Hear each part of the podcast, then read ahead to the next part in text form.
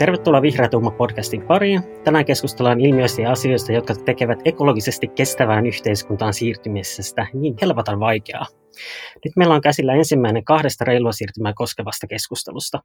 Käännetään tähän alkuun hetken puffatakseni pian julkaistavaa Green European Foundationin kirjaa European Just Transition for a Better World. Se tulee ulos toukokuussa, joka on sama kuukausi kuin opintokeskus Visiota tulee reilun muutoksen verkkokurssi. Tämä jakso tuotetaankin yhteistyössä Euroopan vihreän säätiön kanssa ja Euroopan parlamentin tuella. Sisällöstä ei vastaa parlamentti tai GEF, vaan minä, ää, Simo Raittila, ajatuspajavisiosta. Meillä on upeat vieraat tänään. Ää, dosentti Mari Pantsar on Sitran kestävyysratkaisuiden johtaja ja monessa mukana. Sanoisin, että Mari on yksi median luottohenkilöitä silloin, kun halutaan kysyä poliitikkojen isojen ilmasto- tai ympäristöpolitiikan to- suunnitelmien toimivuudesta. Toisena keskustelijana meillä on Janne M. Korhonen, jolla on, joka on itselleni ainakin tunnetuin hahmo Twitteristä ja hyvänä bloggarina. Näkyvä ja aktiivisen profiilin takaa löytyy tekniikan kehittymisen ja energia- ja, materi- tekniikan kehittymisen energia- ja materiaalirajoituksesta väitellyt tietokirjailija, joka oli mukana perustamassa Suomen ekoboardistilla. nyt tietysti semmoinen huomio tästä, mitä ei ole mahdotonta ohittaa näin, kun näitä aikoja eletään, eli Venäjä sotii Ukrainassa. Tästä on joskus tehty vertauksia, ää, tai niin kuin tätä vihreä siirtymää on verrattu sotaan. Jannekin on e, tällaisia kes- blogeja aikanaan kirjoittanut, niin jos sä vaikka aloittaisit sillä, että mitä, mistä siinä vertauksessa on ollut kysymys? No näissä vertauksissa on kyse siitä, että, että nyt se tarvittavan urakan laajuus tavallaan vertautuu semmoiseen pieneen sotaan. Jos katsotaan vaikka, että millä lailla esimerkiksi toinen maailmansota, joka oli suuri sota, niin kuinka se voitettiin, niin kyllä siellähän oikeastaan siis hirveän oleellisia ei ole se taisteluiden historia siellä, vaan millä, millä nämä sodat voitettiin oli, oli tehtaissa ja tuotantolinjoilla – Eli nämä liittoutuneet ihan käytännössä siis hukuttivat akselivallat tällaiseen teräkseen ja alumiinihyökyaaltoon, ja joka oli tuotettu hyvin pitkälti yhdysvaltalaissa, mutta myös brittiläisissä tehtaissa. Ja tota, meillä on nyt silleen monella tavalla vähän samanlainen tilanne, että meidän pitäisi tosi nopeasti nyt muuttaa meidän talous sen kestävälle pohjalle. Vähän samalla tavalla kuin tämmöinen sotatalousmuutos tehtiin vaikkapa nyt sitten Yhdysvalloissa, mikä on, se on mun suosikkiesimerkkejä siitä syystä, koska ää, Yhdysvallat oli jo 1930-luvulla aika lailla samanlainen talous näin niin kuin järjestelmällisesti kuin missä me nykyään elämme. Eli verrattuna vaikka ihan jopa Iso-Britanniaankin, niin se oli paljon vähemmän valtiojohtoinen ja tota, siitä huolimatta niin siellä tämmöisellä valtion ja yksityisten yritysten yhteispelillä onnistuttiin sitten muutamassa vuodessa rakentamaan semmoinen, semmoinen tota, sanoisiko sitä nyt sitten sotakoneeksi, koska siis sehän oli tämmöinen valtava koneisto, millä tuotettiin sitten riittävästi aseita ja tarvikkeita akselivaltojen voittamiseen. Ja tämä oli hyvin huomattava saavutus, semmoinen, mistä, mitä oikeasti sitä kannattaisi lukea, koska on ihan mahdollista ikävä kyllä, että me tulemme tarvitsemaan semmoisia samanlaisia ponnistuksia tulevaisuudessakin. Toivottavasti ei näihin sotiin, vaikka vähän huonolta nyt kyllä näyttää. Mutta jos nyt ajatellaan ihan vaikka sellaista, että havaittaisiin, että meitä kohti on syöksymässä joku asteroidi, niin se voisi vaatia aikamoisen ponnistuksen sen torjuminen. Eli näistä olisi hyvä vähän ottaa mallia. Ja nyt tämän, sitten tämä kestävyyssiirtymä on myös tämmöinen, että että tässä voitaisiin vähän ottaa mallia siitä, että mihin kaikkeen me kyetään silloin, kun oikeasti halutaan, koska siis meillä on lähestulkoon taianomaiset tuotannolliset kyvyt käytössämme, jos me vain niitä haluamme käyttää. Ja tässä, tässä tapauksessa nyt niin hyvin, me, me ollaan tuossa alustavasti laskettu näitä ja tota, hyvin paljon pienemmillä panostuksilla kuin mitä niin kuin maailmansotiin tarvittiin, niin me kyetäisiin niin heittämällä muuttamaan yhteiskunnat semmoisessa noin vuosikymmenessä niin täysin kestävälle pohjalle miten, tota, toinen, miten Samari suhtaudut tähän vertaukseen tai ylipäätään sen tarvittavan muutoksen mittakaavaan? Tota, hyvin samoilla linjoilla olen kuin Janne. Että tässähän on niin kuin, älyttömän iso urakka edessä ja se ei mene oikeastaan tällaisilla pienillä inkrementaalisilla muutoksilla, että muutetaan toimintaa niin kuin muutamia askeleita vuosittain oikeaan suuntaan, vaan todellakin pitää niin kuin ryhtyä tätä mittavan talouden jälleen rakentamiseen tässä. Ja oikeastaan niin kuin tämä Ukrainan tilanne, tai oikeastaan ei pitäisi puhua Ukrainan tilanteesta, vaan Venäjän käynnistämästä julmasta hyökkäyssodasta Ukrainaan, niin tota, kyllähän se myöskin osaltaan myöskin herättelee varmaan ihmisiä siihen, että meidän pitää niin kuin päästä fossiilista polttoaineista tosi nopeasti eroon. Et mä en itse halua niin kuin tällaisessa sodassa kauheasti nähdä mitään hopeareunuksia, mutta kyllähän me kaikki nyt tiedetään, että meidän nykyinen käyttäytyminen niin rahoittaa Putinin sotakoneistoa. Ja yksi osa ratkaisu sekä niin kuin ilmastokriisiin että myöskin tähän Venäjän aiheuttamaan hyökkäyssotaan on se, että me luovutaan erityisesti Venäjältä tuoduista fossiilista polttoaineista, mutta myöskin muualta, muualta tuota, tuoduista ja siirrytään sitten puhtaaseen energiantuotantoon.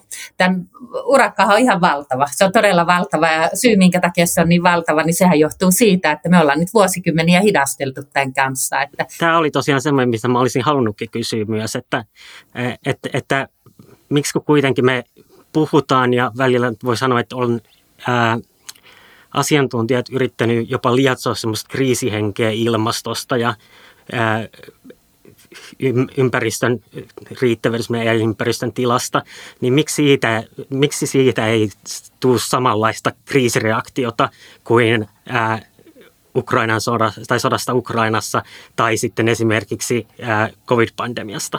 Mikä tekee siitä sellaisen kysymyksen, jossa niin kuin ei olla valmiita toimimaan – No, jos mä voin tähän Janne ensin vastata, niin tota, jos me katsotaan, katsotaan vaikka median uutisointia tästä Venäjän aiheuttamasta sodasta, niin tota, sehän tulee todella lähelle meitä suomalaisiakin.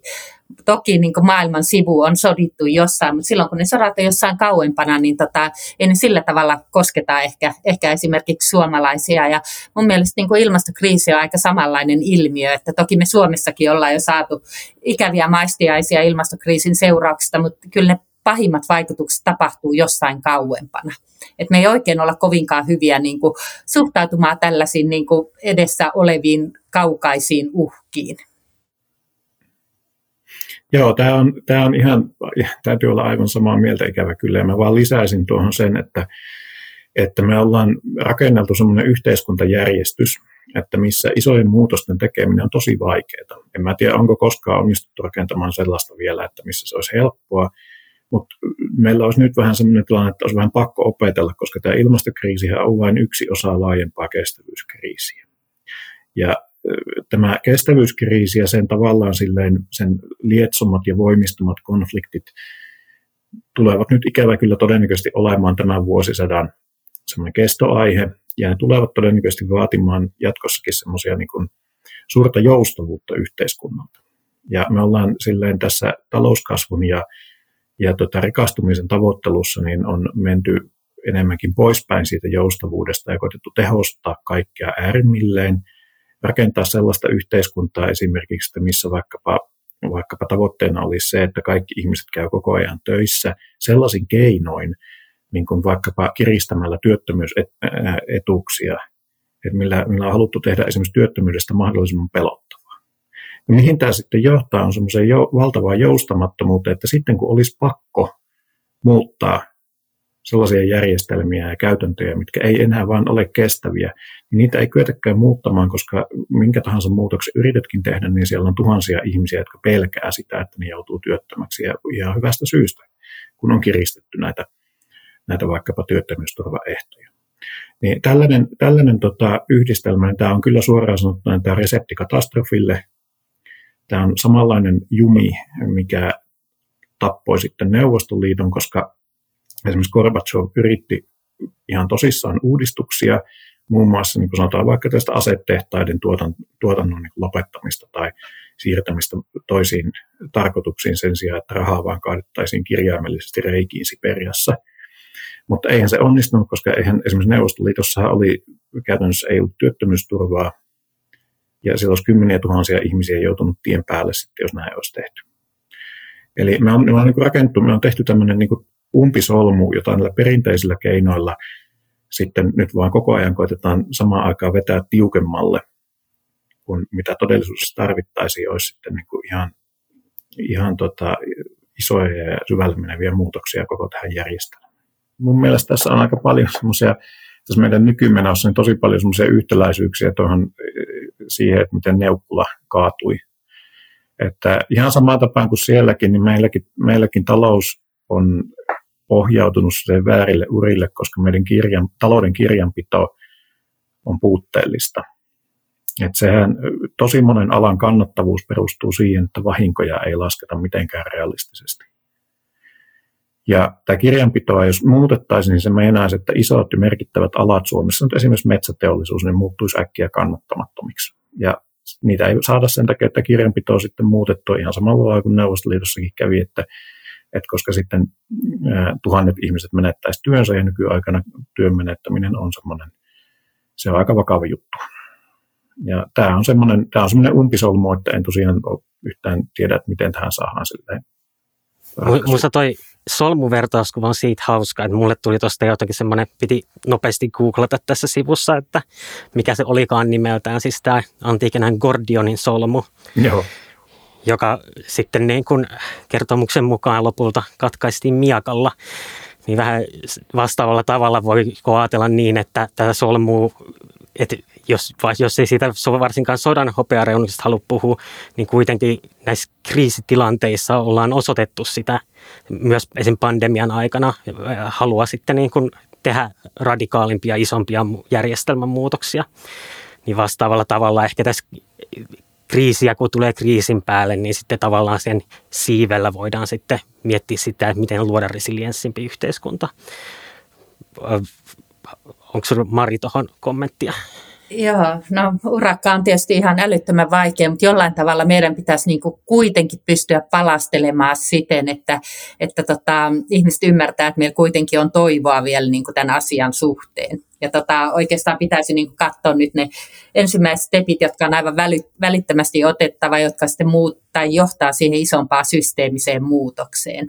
Et tota, itse mä en ole yhtään varma, että jos me katsotaan vaikka ilmastokriisiä, niin onko puolentoista asteen tavoite enää mitenkään päin saavutettavissa. Mutta kyllä mä näen niin hyvin tärkeänä, että me pyritään kohti kunnianhimoisia tavoitteita ja silloin ne pitää kyllä palastella kaikille toimijoille sellaisiin niin doable-muotoihin, että, tota, että nämä asiat on tehtävistä. Et, et haastehan tässä on se, että me ollaan niin systeemisesti rakennettu tätä talousjärjestelmää ihan väärään suuntaan muutaman vuosisadan ajan ja tota, sen purkaminen ei missään nimessä ole mikään helppo tehtävä, mutta sitä pitää vaan ruveta ratkomaan. voiko väittää niin, tai mulla on hyvin semmoinen kuva, että teidän Sitras tekemään tuollaista erilaista ää, raportointityötä ja tavallaan skenaariotyötä, niin se on aika sellaista can do asenteella, että vaikka tämä on vaikeaa, niin tämä voidaan tehdä. Sitten ehkä Janne on mulle, ainakin voi korjata, jos on, on väärässä, mutta edustanut, edustanut sitten taas sitä ehkä vähän pessimistisempää ajattelua ja kulmaa, missä, missä, missä niin tämä nähdään todennäköisemmin kriisin kautta tapahtumana. No joo, mä en, tota, mä en välttämättä itse allekirjoittaisi tuota, mutta ihan kiinnostavaa, että se niin kuin, näyttäytyy, ja joo, okei, myönnän, voi näyttäytyä tuolta, mutta mä sanoisin, että me ollaan kyllä niin kuin tässä, olen, olen hyvin samoilla linjoilla, koska siis mun mielestä on ilmiselvää, että tämä on tehtävissä. Et jos me oikeasti haluttaisiin, niin tämä olisi niin kuin ilmiselvästi tehtävissä, tämä ei olisi edes kallista, itse asiassa me todennäköisesti säästettäisiin rahaa. Et tässä on enemmän sellaista niin kuin kysymys niin kuin vallasta ja siitä, että kuka, kuka sitä käyttää, kuin siitä, että mikä on teknisesti tai edes taloudellisesti mahdollista tai järkevää. Ää, mutta että ehkä mä silleen, silleen tosiaan niin kuin enemmän, enemmän tota, itse niin kuin olen silleen niin kuin niin vaan painottanut sitä, että tai tuonut esille sitä, että, että on aika tyypillistä tälleen ihmiskunnan historiassa, että tämmöiset isot muutokset nyt sitten tuppaa tapahtumaan jonkunlaisen kriisin kautta. Mutta itse asiasta mä en usko, että ollaan, ollaan niin kuin millä, mitenkään isosti eri mieltä. Ja mä luulen, että Mari, Mari on niin ymmärtääkseni olet aika, aika niin kuin, tämänkin niin kuin kyllä hahmotat erinomaisen hyvin. Enemmän ehkä semmoinen sanotaanko niin kuin viestinnällinen ero tässä meillä. Joo, tota, tuohon voi lisätä, niin mun mielestä me tarvitaan niin kuin monenlaista viestintää ja se, niin kuin miten mä oon lukenut Janne viestejä niin kuin myöskin näistä kriiseistä, niin tota, kyllähän niin kuin se pohjavire on se, mikä meidän kaikkien pitäisi ymmärtää, että, että ihan varmasti, vaikka nämä muutokset on pirun vaikeita, niin ne muutokset on kuitenkin helpompia, kun elämä olisi siellä kaksi ja puoli tai kolme astetta kuumemmalla planeetalla, jossa luonnon monimuotoisuus on tota, hävinnyt. Eli tota, kyllä meidän pitää kertoa niistä ikävistä skenaarioistakin, mutta sitten pitää myöskin pitää jollain tavalla sitä toivoa yllä. Ja me Sitrassa oikeastaan ollaan katsottu siten niin kuin tällä meidän kestävyysratkaisuteemalla, että meidän tavoite ei ole niin kuin, tämä tehtävä ei ole oikeastaan niin kuin asettaa tai arvostella globaaleja tavoitteita, joita on asetettu, vaan meidän tehtävä on yrittää etsiä niihin ratkaisuja ja sitten viestiä niistä ratkaisuista. Mutta kyllä tämä kaiken kaikkiaan tosi vaikea rasti on, mutta mutta tota, kyllä se on vielä tehtävissä. Ehkä tämä mun mielikuva tästä pessimistisemmasta asenteesta osin johtuu siitä, että Jannen kirjoituksista mulle on tullut tutuksi esimerkiksi Jevonsin paradoksi tai tällaiset palautekytkökset, jotka tekee näistä asioista vaikeampaa. Mä voisin sanottaa sitä niin, ja Janne voitte ehkä täydentää, että kyse on siitä, että kun näitä tavallaan tehostuu esimerkiksi jonkin teknologian kautta resurssikäyttö, niin sitten tavallaan niin kuin sitä vapautunutta resurssia sitten voidaan käyttää enemmän ja usein sitten käytetäänkin enemmän. Että semmoiset niin meidän ilm- erilaiset tavallaan teknologiset muutokset ei sen takia itsessään automaattisesti ilman jonkinlaista sääntelyä niin ää, johda siihen parempaan tulevaisuuteen. Joo, se on, se on näin. Ja tota, Meillä ehkä tässä se, se eroavaisuus, mä uskon, tulee pitkälti siitä, että, että tota, esimerkiksi Sitra katsoo ja siis ihan täysin oikeutetusti ja oikein ja hyvin niin tälleen vähän ehkä lähempää tulevaisuutta kuin mitä, mitä mä tyypillisesti mietin. Eli meillä on tavallaan vähän sille eri, eri ajallinen fokus ja se johtaa sitten siihen, että on hiukan niin kuin erilaiset johtopäätökset, vaikka ollaan niin kuin asioista hyvin samaa mieltä. Eli siis lyhyemmällä tähtäimellä esimerkiksi Sitra on täysin oikeassa. Siis nämä, nämä kaikki tällaiset, esimerkiksi tarvitaan uutta tekniikkaa. Joo, kyllä siitä on paljon apua. Mitä mä koitan varoitella on se, että, niin kun, että mä, se ei vain niin riitä. Et koska, koska pelkkä tekninen muutos ei ole käytännössä koskaan onnistunut vähentämään tämmöistä resurssien kulutusta. Ja tässä tullaan just siihen Jevonsin paradoksiin. Tämä paradoksihan on siis että on todella vanha. Tämä on yksi kansantaloustieteen matemaattisen pohjan laskijoista William Stanley Jevons esitti tämän 1865. Ja taustalla oli sellainen havainto, että, että tota Englannissa niin näiden höyrykoneiden tehokkuus oli kasvanut aivan huikeasti siinä Jevonsin elinaikana, mutta silti hiiltä paloi yli sata kertaa enemmän kuin mitä 1800-luvun alussa. Ja ideahan on siis hyvin yksinkertaisesti se, että silloin kun jonkun asian tekemisestä tulee halvempaa ja helpompaa, sitä tehdään enemmän. Ja tämä, me, me voidaan empiirisesti vahvistaa, että näin todella käy, niin käytännössä aina kun vaan viitsitään katsoa, puhutaan semmoista rebound-ilmiöstä. Ja nyt semmoinen hyvin tärkeä huomio, mitä mä haluaisin painottaa tosi paljon, on se, että tämä ei meinaa, että tekniset parannukset, tehokkuusparannukset olisivat turhia. Ja ne ei tietenkään ole turhia. Et mitä tehokkaammin voidaan tehdä jotakin asioita, niin sitä parempi. Et monesti siis me jopa yleensä niin säästetään myös jonkun verran sitä resurssien kokonaiskäyttöä, että vähän aiheesta riippuen niin arvioidaan, että se reboundin suuruus on ehkä kuitenkin vain joku 60 prosenttia, eli vain osa tästä niin kuin säästetystä resurssista käytetään uudelleen näin niin kuin lyhyellä tähtäimellä, mutta pidemmällä tähtäimellä se on yli 100 prosenttia. Eli meidän tarvitsee niin pidemmällä tähtäimellä huomioida se, että, että tota, että tehokkuusparannukset yksinään ei auta meitä pysymään rajojen sisäpuolella. Ne, ne, niissä ei ole mitään mekanismia tekniikassa itsessään, mikä sanoisi, että tämän enempää ette sitten luontoa käytä. Nämä on poliittisia valintoja, nämä on se rajoja, meidän pitää opetella nyt asettamaan rajat, tämä on tosi vaikeaa, koska me ollaan just tämä niin 250-300 vuotta eletty silleen niin kuin pellossa, että ikään kuin, että maailmassa ei olisi rajoja ollenkaan. Siis voisi sanoa, että me ollaan eletty semmoisessa litteän maan teoriassa, koska, koska niin kuin ainoa tämmöinen rajaton maailma olisi litteä tasopinta. Niin me ollaan tavallaan niin kuin eletty sellaista litteän maan aikaa, ja nyt me huomataan, että kato pahuus, että tämä onkin oikeasti pallo, ja pallopinnat on aina reaalisen suuri. Niin tämä on nyt se, että tämä niin rajojen asettaminen on nyt semmoinen niin se, että mitä ihmiskunnan pitää nyt sitten oppia tai luonto sen sitten opettaa. Tämä, ehkä vielä Marin erikoisalassa niin kuin, äh, yhdistyykö tämä sitten kiertotalouden teemoihin? Ja saa kommentoida siis ihan yleisestikin, mutta niin kuin, tämä oli semmoinen heti, mikä mulla tuli mieleen.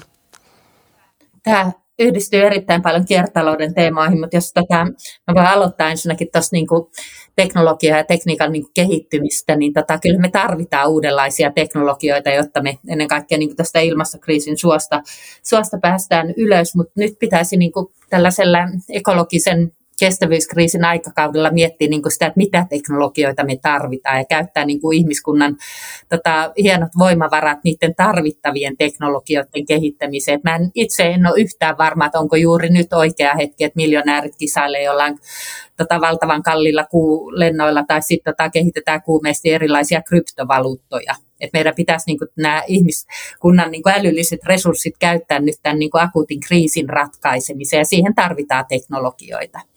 Mutta sitten niin kuin, Javansin paradoksi, niin tota, mä olen siitä täsmälleen samaa mieltä, ja sehän nähdään niin kuin vaikka, vaikka tota, kotonakin vaikka kodin koneiden määrässä. Että nyt kodinkoneella on energiatehokkuusluokat ja tota, puhutaan paljon, että on entistä tehokkaampia kodinkoneita, niin kotona keittiöissähän kodinkoneiden määrä on kasvanut aivan räjähdysmäisesti, mikä tarkoittaa sitä, että energiankulutuskin helposti kasvaa. Tai sitten jos ajatellaan vaikka niin kuin ihan kierrätystä, niin tota monet ajattelee, että voi ihan suruttaa ostaa vaikka miten paljon tota käytettyjä vaatteita, kun pitäisi miettiä niin kuin lähinnäkin sitä, että, että jos paljon niin kuin tota ostaa käytettyä, niin sehän antaa myöskin kann, kann, kannusteita sille, että tuotetaan uutta. Ja kiertotaloudessa paljon puhutaan siitä, että meidän pitäisi niin kuin tuotteiden ostamisen sijaan käydä käyttämään enemmän palveluita. Eli tarviiko omistaa kaikkia tuotteita vai voiko hankkia niitä, niiden suoritekyvyn tota, palveluina, mutta tämäkin voi johtaa tällaiseen niin kuin, tota, oikeastaan Hivonsin paradoksiin. Eli yksi globaali matkapuhelinvalmistaja on esimerkiksi kehittänyt sellaisen liiketoimintamallin, että liisaat puhelimen ja pystyt kolmen kuukauden välein vaihtamaan sen uuteen. Ja sitten se sun käyttämäsi puhelin niin tota, tota, tota, menee kiertoon. Niin tämähän kannustaa siihen, että koko ajan pitää vaan tehdä enemmän uusia puhelimia, mutta sitten taas tota, asiakas voi ajatella, että hei, että minä käytän tätä kolme kuukautta, en omista tätä ja tämän jälkeen tämä menee kiertoon, eli mennään niin kuin ihan väärään suuntaan. Mutta kiertotaloudesta, tiedä, puhutaanko myöhemmin siitä tarkemmin, siitä mielelläni muutaman sanan sanon. Ää, sano mielellään ihan nyt mä no, väliin vaan kommentoin, että niin kuin mulle tulee tuossa tietysti mieleen niin tällaiset autonjakopalvelut ja muuta, että jos, jos ajaisin autoa, niin en kyllä silti haluaisi omistaa autoa kaupunkilaisena, vaan miel, mieluummin sitten sitä lainaiskaverilta tai muualta silloin, kun tarvitsee. Mutta joo, tosiaan meillä on kuitenkin rajallisesti aikaa, niin mielellään vielä kiertotaloutta ja sitten ehkä se, mikä mua miel- jää tässä eniten mietityttämään, niin on, että mitkä sitten on semmoisia tulppia tai rajoja tai sääntelykeinoja, mitä meillä on käyttää. Että yksi, yksihän on siis päästökauppa, missä on rajattu se resurssimäärä, eli se päästöoikeuksien määrä, mutta niin kuin millaisia muita ihmisten käyttäytymiseen vaikuttamisen tapoja meillä on saatavilla. Esimerkiksi kiertotalouden esimerkkejä mielelläni kuulisin. Joo, eli kiertotalous, tota, mä itse en, en pidä termistä kiertotalous, koska se vie ajatukset kierrätykseen. Ja kiertotaloushan on niin kuin paljon enemmän kuin kierrätystä. Et oikeastaan niin kuin perusfilosofia kiertotalouteen lähtee siitä, että tällä hetkellä neitseellisten luonnonvarojen käyttö YK mukaan aiheuttaa, tai käyttö ja prosessointi aiheuttaa yli puolet globaaleissa kasvihuonekaasupäästöistä ja yli 90 prosenttia luontokadosta. Eli ilman, että me siirrytään kiertotalouteen, jossa hyödynnetään mahdollisimman pitkälle niitä materiaaleja, mitä on jo yhteiskunnassa, niin me ei vaan yksinkertaisesti tulla ratkaisemaan ei luontokatoa eikä ilmastokriisiä. Ja tällä hetkellä, jos me katsotaan maailmassa talouteen tulevia materiaaleja, niin 91 prosenttia niistä materiaaleista on neitseellisiä, vaan 9 prosenttia on, on tota tämmöisiä kiertotalouden mukaisia materiaaleja. Eli meidän pitäisi ihan ehdottomasti laskea, että kuinka pitkälle me päästäisiin jo niillä materiaaleilla, joita on yhteiskunnassa, ja sitten miettiä, kuinka paljon voidaan ottaa neitsellisiä luonnonvaroja käyttöön.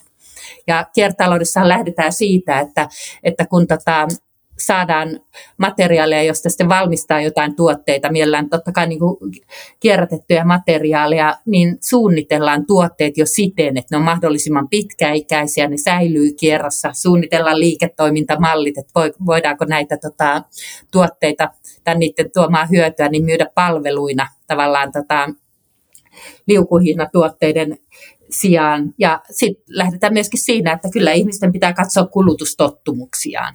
Eli kiertotalous, me nähdään, että se on paljon enemmän kuin kierrätystä, että se on oikeastaan ihan tämmöinen, niin kuin voitaisiin sanoa, talousjärjestelmän muutos. Ja sen takia nimi kiertotalous ei ole kovinkaan ku, tota, kuvaava, mutta se tulee niin kuin englanninkielisestä nimestä circular economy.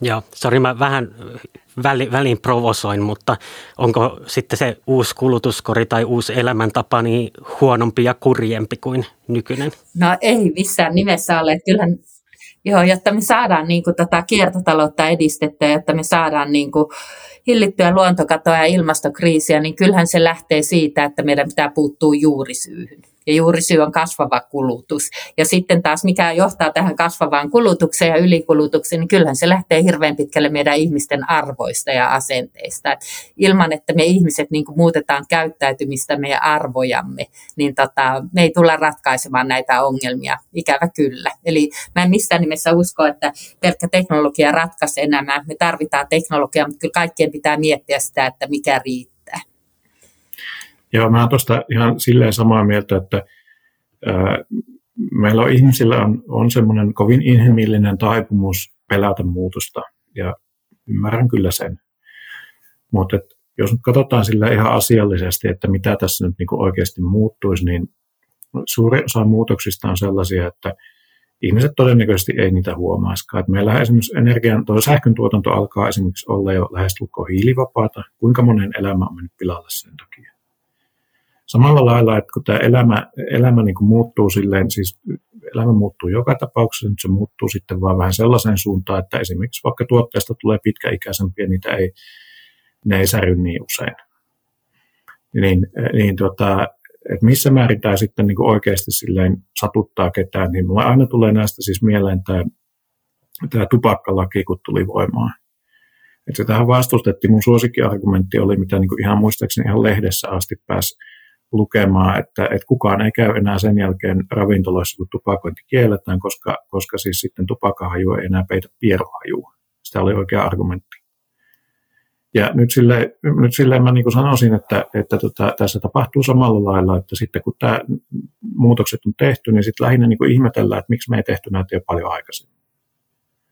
Kyllä, ja sitten tota, meidän Sitrassa ollaan paljon niin kuin laskettu ja viestitty siitä, että mitkä on niin tämmöisiä kestäviä elämäntapoja. Ja ollaan tehty listaa, että sata fiksua arjen tekoa. Ja siinä oikeastaan niin lähtökohta oli se, että, että mekin niin todettiin se, että loppujen lopuksi ikävä kyllä. Se on vain alle 20 prosenttia esimerkiksi suomalaista, jotka tekee ostovalintoja niin tavallaan ekologisten vaikutusten perusteella. Et monet enemmän katsoo vaikka hintaa tai katsoo käytettävyyttä tai sitten, että, että kuuluu joukkoon tai haluaa erottaa erottua joukosta, niin listattiin nämä teot siten, että näillä teoilla on niin kuin tosi paljon muita hyötyjä. Ne vaikka parantaa kuntoa ja terveyttä ja tota, auttaa sinua erottumaan joukosta ja auttaa sinua liittymään joukkoon, niin säästää rahaa. Ja by the way, näillä on myöskin niin kuin hyviä vaikutuksia ilmaston kannalta. Niin ajateltiin, että tätä kautta saadaan myöskin niin kuin uudenlaisia ihmisiä tekemään ilmaston kannalta järkeviä tekoja. Että myydään niitä vähän erilaisilla argumenteilla. Ja mä tuohon silleen tällä ihan optimistisena huomiona, että silloin kun mä aloitin aloitin nämä hommat tuossa 2007, niin tuo prosentti oli noin 5. Että jos on 20 nyt tässä, niin, niin, niin siis tässä koko ajan tapahtuu asioita, niin tapahtuu niin hitaasti, että, että siihen on helppo tuskastua. Mutta sitten jos tätä aikaa katsotaan, sanotaan ajatellaan, että miten tästä sadan vuoden kuluttua kirjoitettaisiin, niin mä sanoisin, että niin historiatsijat tulee kirjoittamaan, että nopea ja äkillinen muutos. Kyllä. Juuri näin katsotaan vaikka sähköautoja. Sehän on älyttömän hyvä esimerkki, että miten nopeita niin sähköautot nyt yleistyy ja niiden hinnat myöskin tota halvenee. Ja mulla on omasta elämässä sellainen esimerkki, että mä pari vuotta sitten myin autoni, koska kyllästyin ajamaan tota hybridiautolla ja pari vuotta sitten asuin Landella edelleen asun Hollolassa Landella, niin tota, ilman autoa ja totesin, että se on ihan mahdotonta, että joudun käyttämään taksia aika paljon ja ajattelin, että ostan sähköauton. Lokakuussa tilasin uuden sähköauton ja tota, nyt pari viikkoa sitten mulle ilmoitettiin, että saattaa mennä puoli vuotta ennen kuin sen saa, koska on tämä komponenttipula. Ja sitten lähdin etsimään käytettyjä sähköautoja. Lahdessa oli viisi käytettyä sähköautoa. Eli tota, kertoo myöskin niin kuin siitä, että menekki on kova, mutta kertoo myöskin siitä, että tämä materiaalin käyttö tulee meille ongelmaksi, kun me yritetään tätä vihreää siirtymää tehdä, että meidän on pakko myöskin katsoa sitä kulutuksen vähentämistä ja kulutuksen kohtuullistamista. Kyllä. Joo, näistä voisi jutella ihan loputtomasti. Mä vedän loppua kohti silti pikkuhiljaa. Ää, mä haluaisin kysyä ehkä, että, ää, että nyt jos te pystyisitte esittämään toiveita, niin mitkä olisi semmoisia niin kuin – teidän mielestä merkittävämpiä, kaikista merkittävämpiä muutoksia, mitä niin kuin politiikassa tai tässä maailman tilassa voitaisiin tehdä tai nähdä, jotta tämä siirtymä olisi nopeampaa ja reilumpaa? Mä voin tätä aloittaa vaikka niin kuin yksi, mikä vaikuttaisi kuluttajien käyttäytymiseen, koska mä uskon, että me tarvitaan kuluttajat tähän, tai kansalaiset yksilöt myöskin mukaan, jotta luodaan sitten niin kuin markkinaa näille kestävimmille tuotteille, niin on, on, on semmoinen juttu kuin hintaohjaus. Et niin pitkään kuin esimerkiksi ruokakaupassa kana tai joku sianliha on halvempaa kuin vaikka vaihtoehtoiset proteiinin lähteet, niin tämä tavallaan niin kuin valtavirtaistuminen on, on toivottoman hidasta. Eli ihan ehdottomasti meidän pitäisi hintaohjauksella tota, tehdä enemmän. Ja sitten jos me katsotaan niin kuin EU-ssa, millä ollaan niin kuin esimerkiksi kasvihuonekaasupäästöjä vähennetty, niin kyllä se on niin kuin päästökauppa ja siellähän on päästökatto. Eli kyllä me tarvitaan myöskin jonkinlaisia rajoitteita ihmisten toiminnalle, että päästökaupassa on tietty määrä päästöoikeuksia, jotka vähenee koko ajan, eli ne on asettaneet sen katon, niin ilmastopuolella me tarvittaisiin kyllä päästökauppa kaikille sektoreille ja nopeasti tippuva katto siellä.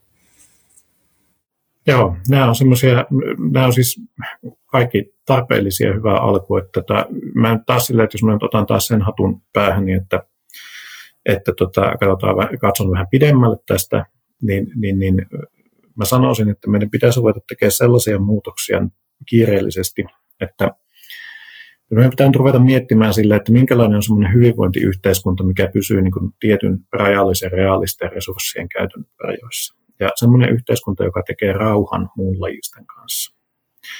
Ja monesta syistä, mistä voitaisiin varmaan puhua montakin podcastia, ja toivottavasti joskus ehkä puhutaankin, niin, niin tota, mä uskon, että tämä tulee vaatimaan sitä, että me ruvetaan rakentamaan yhteiskuntaa, mikä vaatii ihmiseltä vähemmän kilpailua.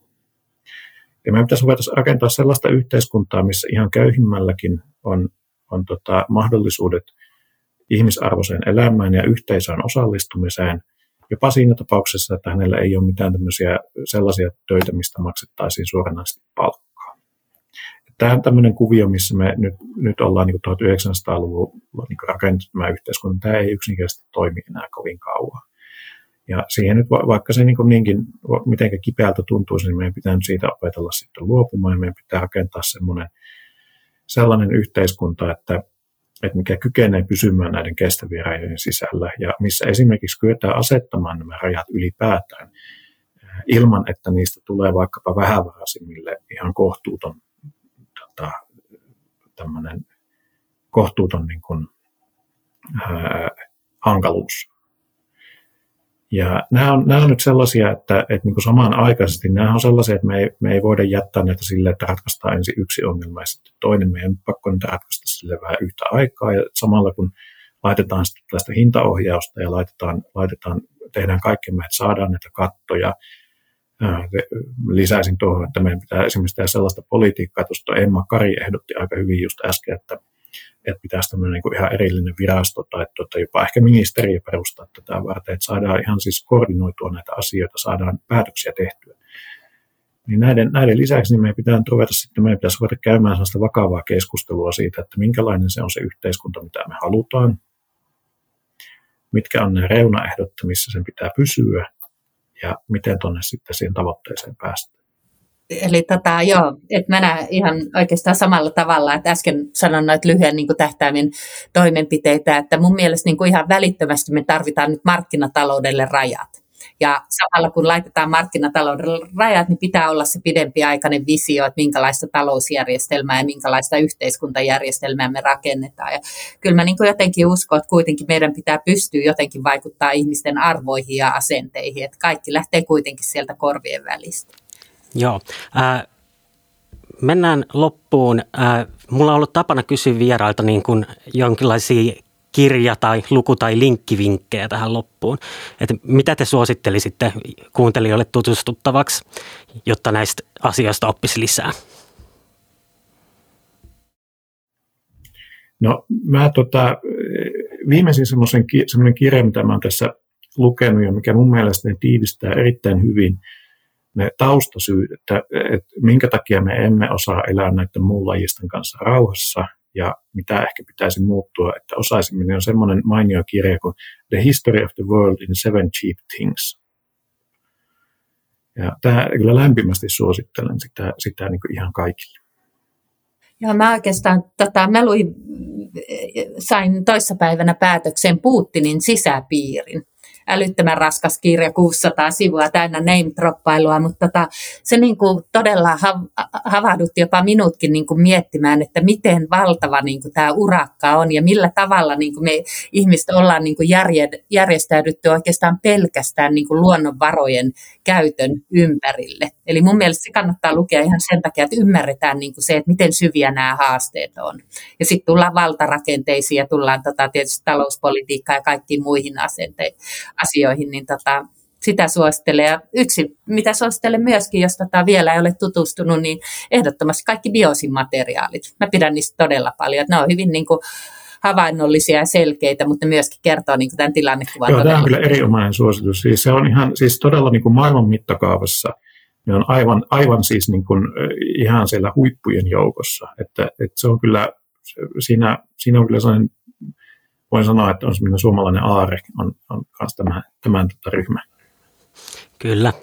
Kyllä, ja sitten yksi, en, tota, jos voi vielä suositella, niin en suosittele sen takia, että se laadullisesti on tota, välttämättä maailman hienoin teos, mutta ajatuksia herättävä, niin me Sitrassa viime viikolla julkistettiin niin kuin meidän neljä ehdotusta mahdollisen syvän energiakriisin varalta. Eli jos nyt käykin niin, että yhtäkkiä Venäjältä ei saadakaan fossiilisia polttoaineita, ensi talvesta tulee kylmä, niin mitä Suomi tekee? Ja me käytiin läpi, miten niin kuin aikaisemmissa energiakriiseissä on selvitty, miten selvittiin maailmassa 1973 öljykriisistä, tai miten selvittiin Fukushiman onnettomuuden jälkeen. Ja oikeastaan yhteinen nimittäjä, mikä näille energiakriiseistä selviytymiselle on, niin on energiatehokkuus ja energian säästö. Ja jos me katsotaan vaikka Fukushiman onnettomuutta, niin 50 prosenttia niin poistuneesta ydinvoimasta pystyttiin korvaamaan energian säästö- ja energiatehokkuustoimenpiteillä. Ja vielä tänä päivänäkin Japanin energiakulutus on alempaa kuin 2011. Eli tämä tulee tähän meidän keskustelemaamme kulutuksen kohtuullistamiseen ja siihen, että elintaso ei välttämättä kauhean paljon laske, päinvastoin. Meillä on tosi paljon semmoista turhaa toimintaa, mikä pitäisi karsia. Joo, mä voin, mä voin myös lämpimästi suositella niin historian perehtymistä, että olen tietysti puolueellinen, koska tein niin väitöskirjankin tälleen teollisuushistoriasta, mutta tota, minun mielestä se on aina äärettömän opettavaista. Yes, kiitos todella paljon näistä suosituksista. Laitetaan sinne ää, jakson ää, alle kuvaustekstin ainakin ää, bioksen ekologisen jälleenrakentamisen raportti. Kiitoksia.